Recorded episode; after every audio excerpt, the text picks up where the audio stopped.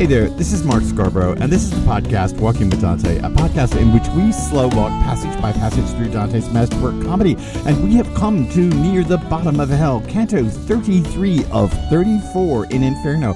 We are going to uh, essentially be in the first half of Canto 33 because this is the great speech by the last great sinner of hell. We are going to have several episodes on this sinner, but first let me remind you where you, we are. We are on the ice sheet of Cocytus, the ninth circle of hell. We are amongst the traitors of all sorts. We have passed through those who have been traitorous or treacherous to their family members. We are now moving on to those who have been traitorous or treacherous to their political parties or to their country or to their political or regnal allegiances.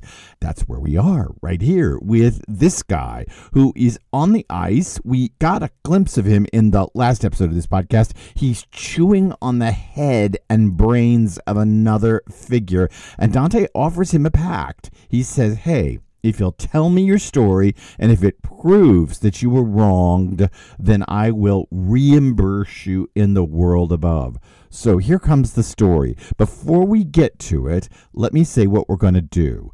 This episode of the podcast is introducing this figure. So I want to talk about the historicity of this figure.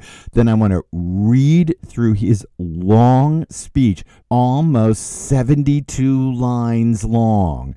I thought about ways to break this up, and there's just no way to do it. You've got to take this thing as a giant chunk. This episode, the historicity and the kind of elucidation of the passage itself. Then we're going to want to talk about other things that surround this last great center of hell because, and here's the kicker, he sums up so much about comedy, so much about Inferno up to this point. So let's get to it. Canto 33 of Inferno, lines 1 through 78. You can find it on my website, markscarborough.com. You can print it off, you can make notes, and you can even drop a comment there, and we can continue the discussion about this most disturbing and final great sinner of hell. Raising his mouth from his savage meal and wiping it on the hair of the head he'd been gnawing from behind, this sinner began, You wish me to renew the despairing sorrow that already presses down on my heart just by thinking about it, even before I tell it. Well, if my words will be the seeds which become the fruits of infamy for the traitor that I munch, You'll see me cry and speak at the same time. I don't know who you are, nor in what fashion you've made your way down here, but sure enough, it seems to me you're a Florentine when I hear your voice.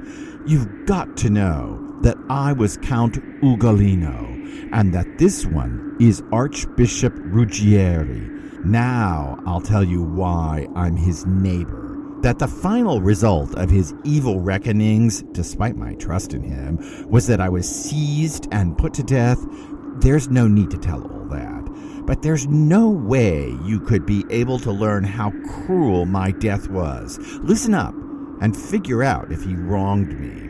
A little peephole in the mew, that's now called by the name of hunger on account of me, and in which others are yet to be shut up, had already shown me through its slit several waxing and waning moons when I had a nightmare that tore open the veil of the future for me.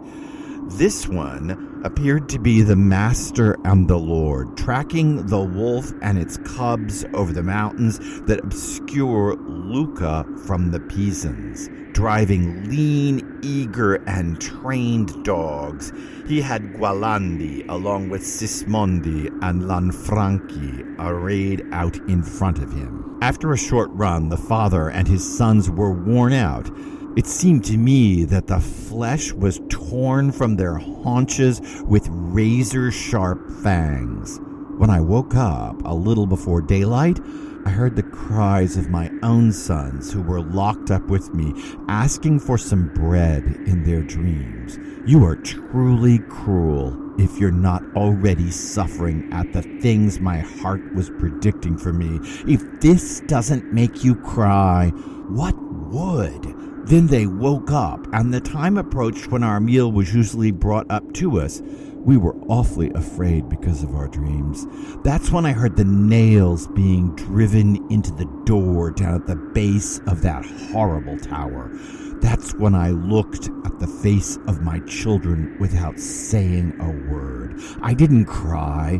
I'd turned into stone inside, but they cried, and my little Anselm said, You look so weird, Father. What's up? Even then, I didn't cry nor offer a reply all that day and the following night until the sun shone on the world again.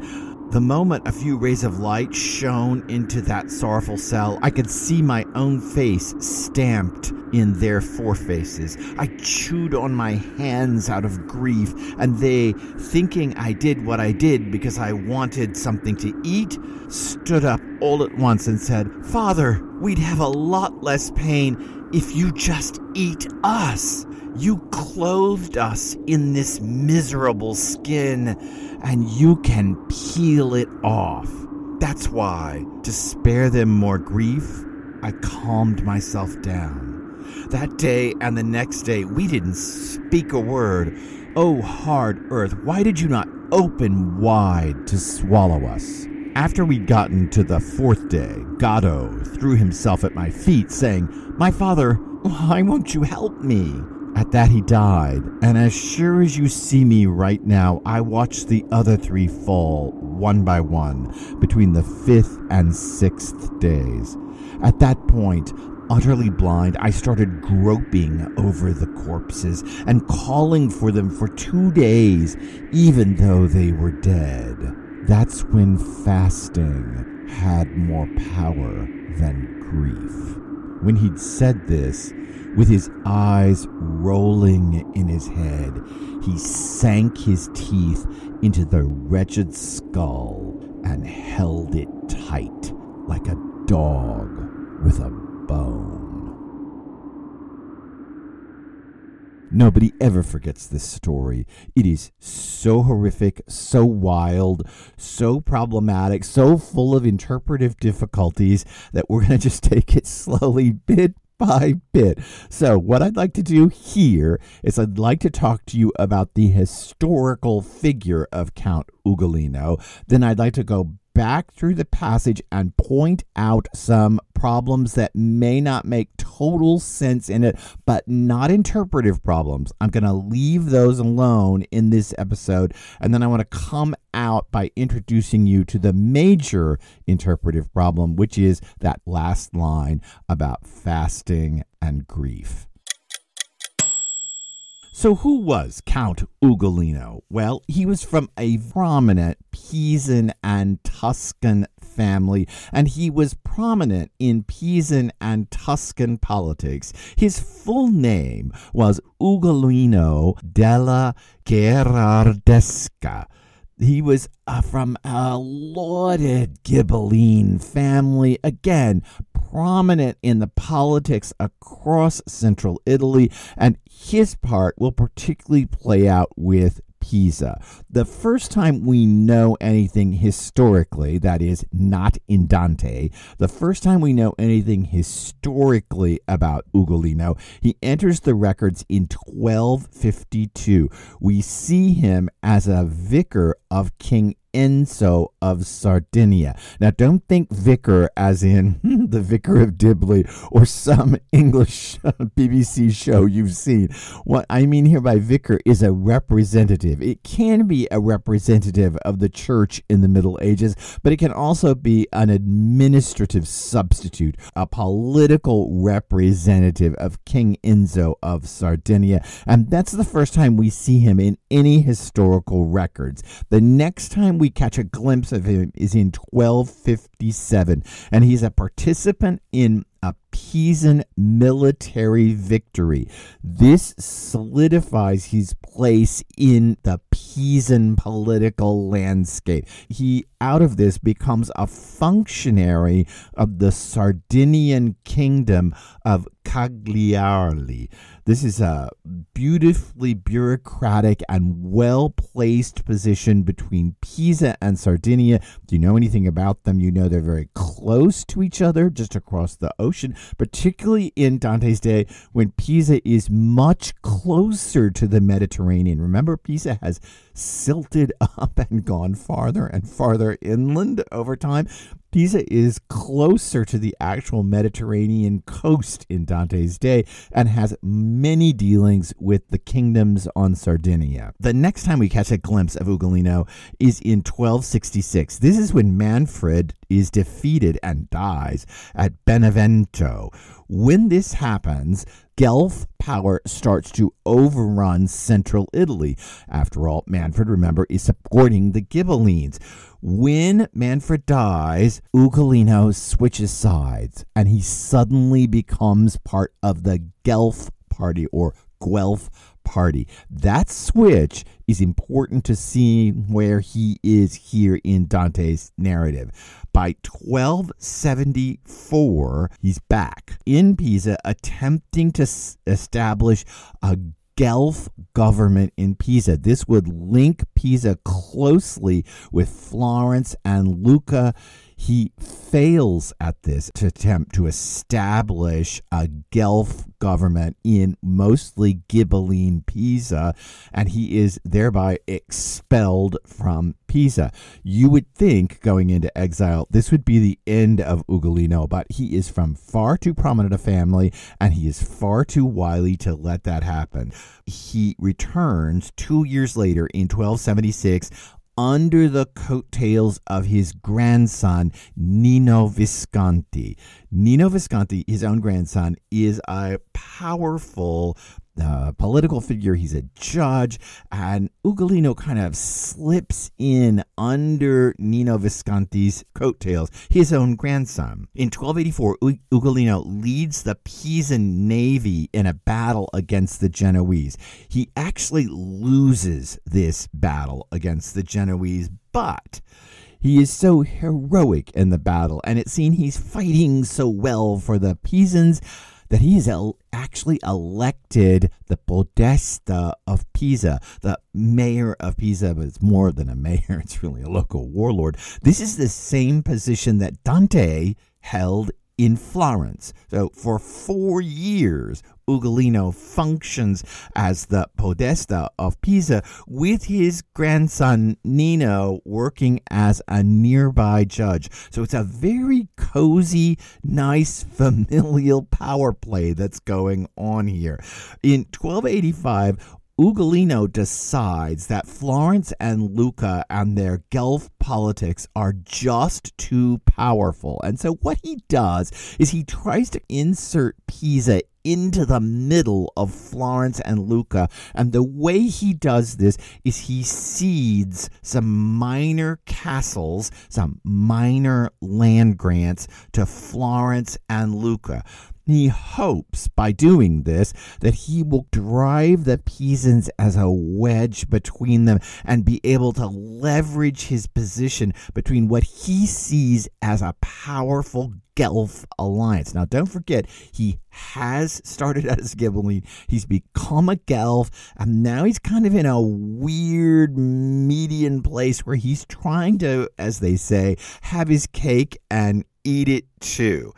The problem with ceding these castles is their land. And, you know, these local warlords, they like their land and they like their settlements and they like their scope of power.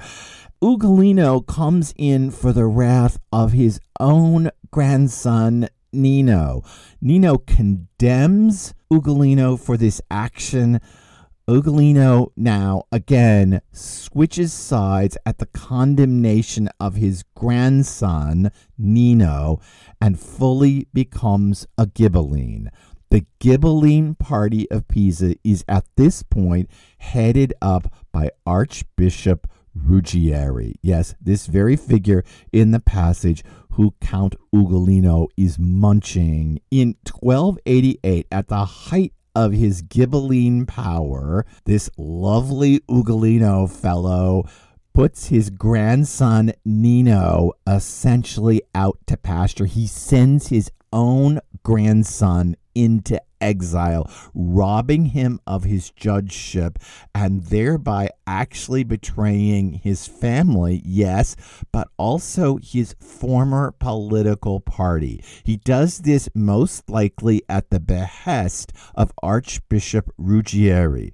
Ruggieri kind of gets Ugolino to stab his own grandson in the back, to send him into exile, and then Ruggieri does the final act. Ruggieri then betrays Ugolino once Ruggieri gets what he wants. He betrays him by riling up Pisan sentiment against those lost minor castles with the help and the backing of the powerful Lanfranchi Gualandi and Sismondi families, who we see mentioned in this passage. On July 1st, 1288, Ruggieri summons Ugolino to Pisa. Ruggieri has already worked up Pisan sentiment against him. Ugolino's castle in Pisa is attacked by a local mob which is being directed by these local warlords. They kill one of Ugolino's sons on the spot. They capture two of his other sons, two of his grandsons, and himself, and they lock them in this tower where we see this story taking place.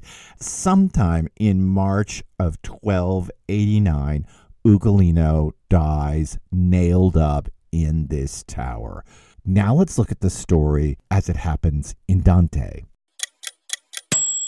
To do this, I'm just going to read through the passage again and I'm going to point out details of it that will help us see it and things that may be historically obscure for us now, 700 years later. So let's just start through the passage raising his mouth from his savage meal and wiping it on the hair of the head he'd been gnawing from behind, this sinner began, let's stop right there, Notice the naturalistic detail. Dante's craft is on full display here with this wildly disgusting naturalistic detail. I mean, he's been chewing on the brains of Ruggieri and on his skull, and then he wipes his mouth off on Ruggieri's hair. It's so disgusting.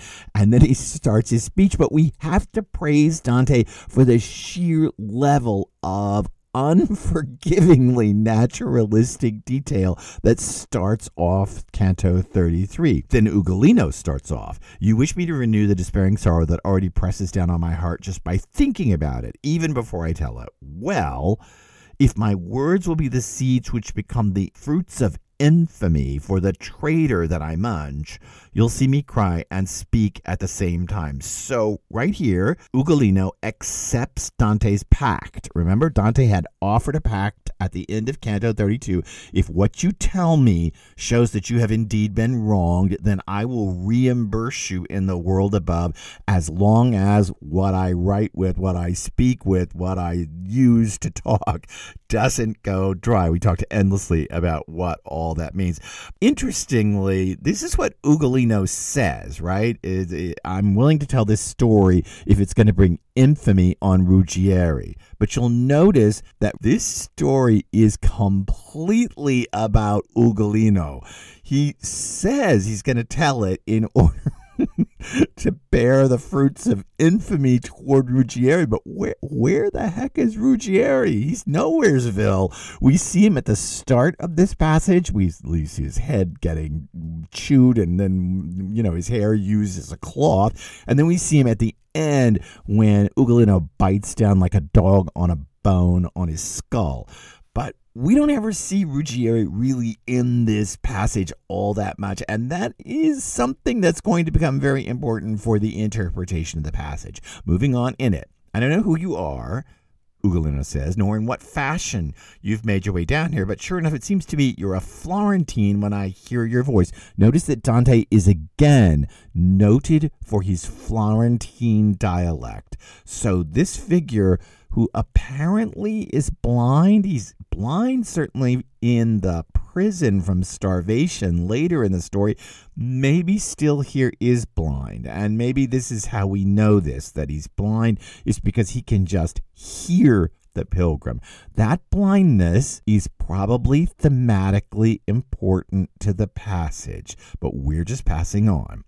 You've got to know that I was Count Ugolino. He just names himself straight out. No periphrasis, no walking around it. Here's who I am. And this one is Archbishop Ruggieri. I mean, there they are. There's no coyness about who these two are. Now I'll tell you why I'm his neighbor that the final result of his evil reckonings, despite my trust in him, was that I was seized and put to death. There's no need to tell all that. Notice that Ugolino dismisses the historicity I just made a big deal out of. That whole story, Ugolino just blips past it in three lines. That seems important. Seems important to what's going on inside this passage because Ugolino wants us to focus on the tower not on all that historical machination that I drew out for you. Moving on. But there's no way you could be able to learn how cruel my death was. Listen up and figure out if he wronged me. A little people in the Mew that's now called by the name of hunger on account of me, and in which others are yet to be shut up, had already shown me through its lit several waxing and waning moons. Where he is, is in the Piazza dei Cavalieri in Pisa. That place still exists, although the tower is down. Ugolino is right. This story is so famous that the tower of this castle does become called the Tower of Hunger because of what happened to Ugolino there. A mew is a spot for molting hawks. When hawks, you know, falconry, hawks, hunting, right? Hawks.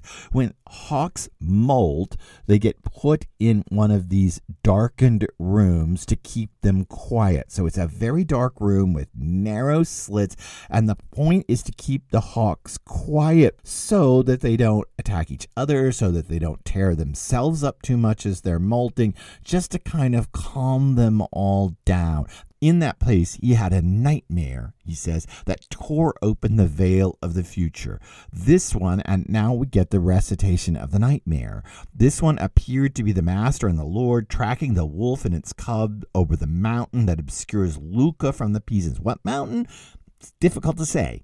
It may be Monte Pisano or it may be Monte San Giuliano. It's difficult to know which one he's talking about, but they're in a borderland, they're on a mountain, and that mountain involves hiding or occlusion. Think about that boundaries and occlusion. Boundaries and occlusion. We're to come back to that in future episodes of this podcast. Okay, let's let's go back and do the whole dream in one gulp. This one appeared to be the master and the lord tracking the wolf and its cub over the mountain that obscures Lucca from the Pisans. Driving lean, eager, and trained dogs, he had Gualandi along with Sismondi and Lanfranchi arrayed out in front of him. We've already talked about it. These are established warlord families of Pisa.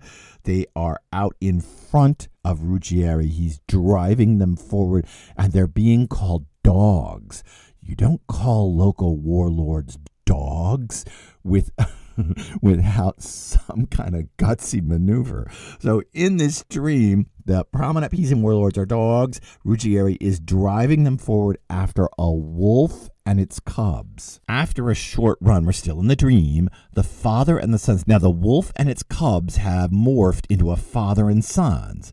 They were worn out. It seemed to me that the flesh was torn from their haunches with razor sharp fangs. When I woke up, now the dream is over, a little before daylight, I heard the cries of my own sons. Notice Dante has changed the story. In the historical record, Ugolino is seized with two of his sons and two of his grandsons. Dante changes it so that they're all sons. This is not a mistake. Dante would know the story. He would know exactly the story he's telling. In fact, almost everyone would know this story. This is a common story in Dante's day of the fate of Count Ugolino. Why did Dante change the details? That is really crucial. To us, this far away, we say, eh, Dante's making it up. I mean, he's changing the details. To somebody living in Dante's day, they immediately look at this line and say, well, that's not right. It'd be as if, let, let me give you a contemporary example. It'd be as if I said that the World Trade Centers in New York City were attacked and thrown down on September 1st. You know that the minute I say that, you'd say, well, that's not right. It's not September 1st when that's September 11th. You know that I had altered the story in some way. This is a similar kind of move. This is common knowledge, and Dante has changed it. He's made all the kids in the tower with Ugolino his children. That seems important, especially given the well known nature of this story. Let's pass on in the story. So they're locked up with them, and the kids are also dreaming. They're asking for some bread in their dreams. You are truly cruel, Ugolino says, if you're not already suffering at the things my heart was predicting for me. If this doesn't make you cry, what would? There's a good question right here, right behind this three line bit. Does this tell us something about the pilgrim Dante? Is Ugolino looking at the pilgrim. He can't see him, so he's blind. But is he looking at him to hear him? And is he not hearing any tears? Are we being told that the pilgrim is not crying? Or is this directed at me? The reader from Ugolino. Is Ugolino aware of the fact that he's being read? Who's the you here addressed in this passage? The simplest answer is Dante. The more complicated answer is that Ugolino knows he's being read? That's a much more meta question. You know, we're going to get there. A much more meta question for the passage. But the simplest answer is apparently Ugolino doesn't hear any reaction out of the pilgrim. The pilgrim and Virgil are dead silent throughout this entire monologue, which goes on. They woke up, those kids woke up. They'd been dreaming about bread, crying out for something to eat in their dreams. They woke up, and the time approached when our meal was usually brought up to us. Notice again the naturalistic details, the really great attention to detail. We were awfully afraid because of our dreams. I'll bet I'd be too. That's when I heard the nails being driven into the door down at the base of that horrible tower we just have to say that Dante is a great storyteller. He is really building this thing up. I mean, they're up in this tower, they're starving, and then they hear the door being nailed shut. According to many of the early commentators, not only was the door nailed shut, but the keys were thrown in the river. Maybe.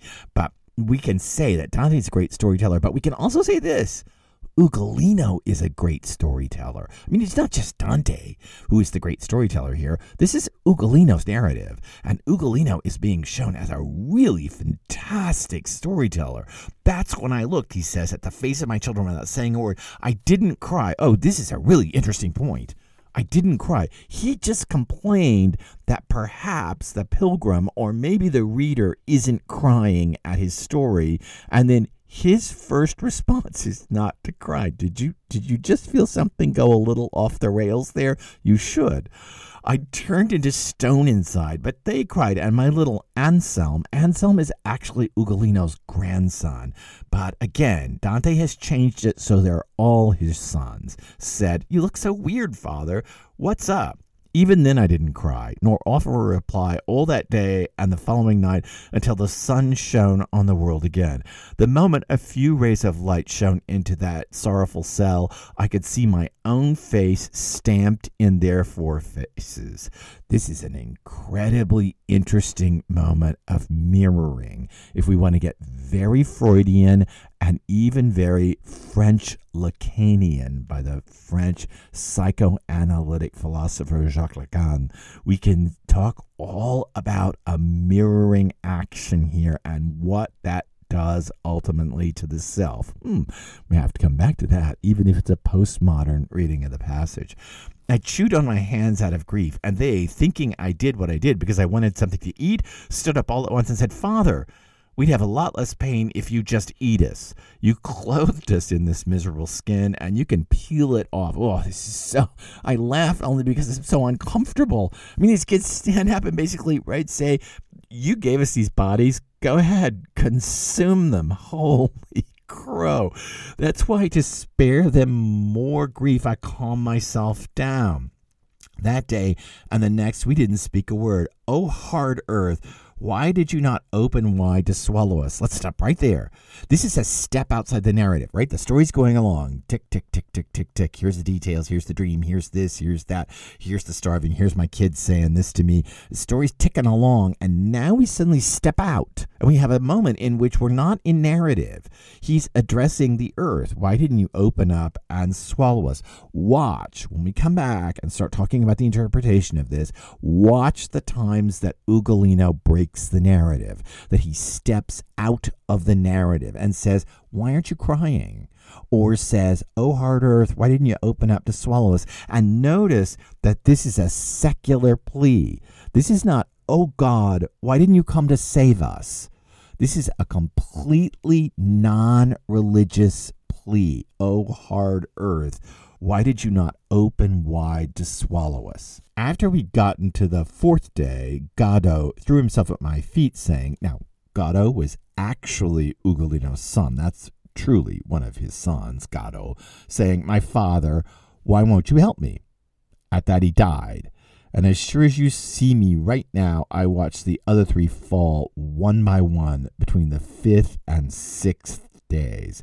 At that point, utterly blind, I started groping over the corpses and calling for them for two days. Notice the incredible detail to time fourth day, fifth day, sixth day, seventh day, eighth day, two more days beyond, right? The sixth day. Notice the incredible amount of attention given to the ticking of time in the passage. So here he is, blind, probably from hunger, groping over the corpses of his sons for two days, calling to them even though he knows they're dead. He knows something but refuses to believe it. Just hold that right in your head. And then comes that line. That's when fasting had more power than grief. We'll come back to that. When he said this, with his eyes rolling in his head, he sank his teeth into the wretched skull that is of Archbishop Ruggieri and held it tight like a dog with a bone.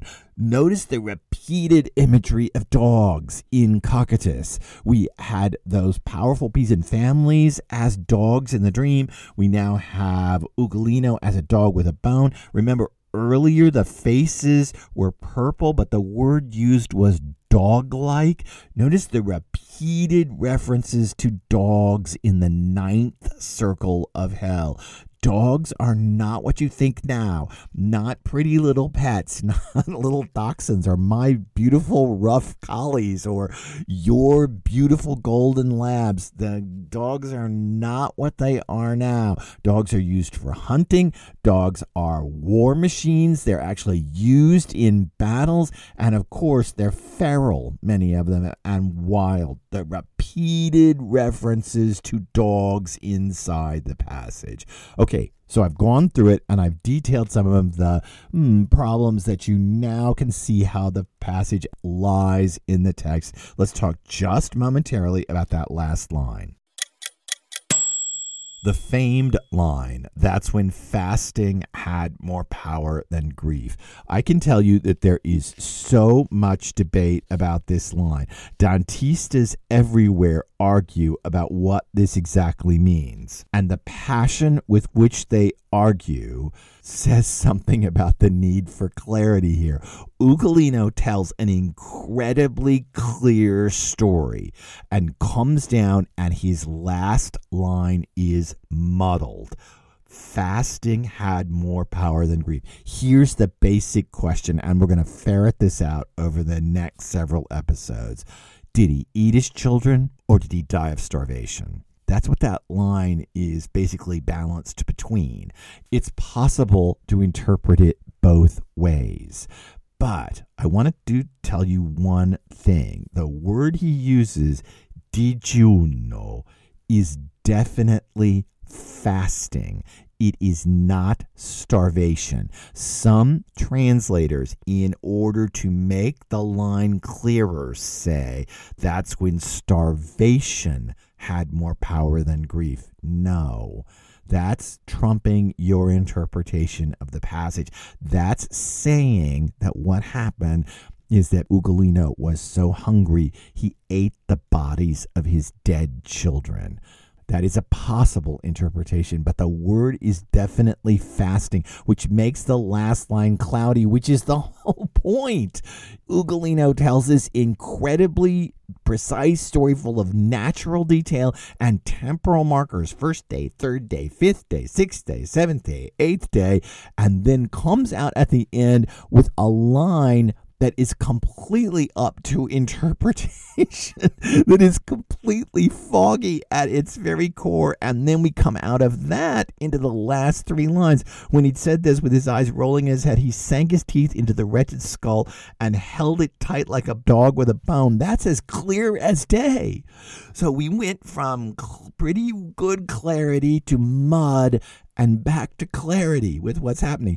Did he eat his children? We'll talk about that endlessly. Is he eating Ruggieri? Yes, without a doubt. He is eating Ruggieri down here in the last circle of hell. So, where do I want to go from here? Let me just briefly outline this. In the next episode of this podcast, I want to talk about how Ugolino fits into comedy. That's our next bit. After that, I want to talk about how Ugolino fits into theology. That's a very important key function of this passage. So, at least in the next two episodes, we're going to talk about Ugolino in terms of comedy as a whole, and then we're going to talk about Ugolino in terms of Christian theology, which may help us understand this passage more and make what is the last great sinner of hell's speech richer, deeper, fuller, as crazy, wild, and gorgeous as it actually is. So that's my introduction to the last great sinner of hell, Count Ugolino. We went through the passage, we talked about its historicity, we talked about that what the lines mean inside the passage. You should now have a much clearer understanding of his speech. Now we turn to the question of what it means, and that's the hard question not just the interpretation of the last line, but what does the whole darn thing mean top to bottom? What is going on here? And why is Dante allowing this giant speech to take up so much real estate at the very end of Hell Canto 33, only one canto to go before we're out of Inferno. Why is this sitting here and what's it doing here? Well, I think it's summing up comedy. More of that ahead. Subscribe, rate, do all those things that you need to do in order to be a part of this podcast. Thank you for being on the journey with me, and I can't wait until we start to talk about what this wild last sinner of hell actually means and why he's here. I'm Mark Scarbrough. I'll see you next time.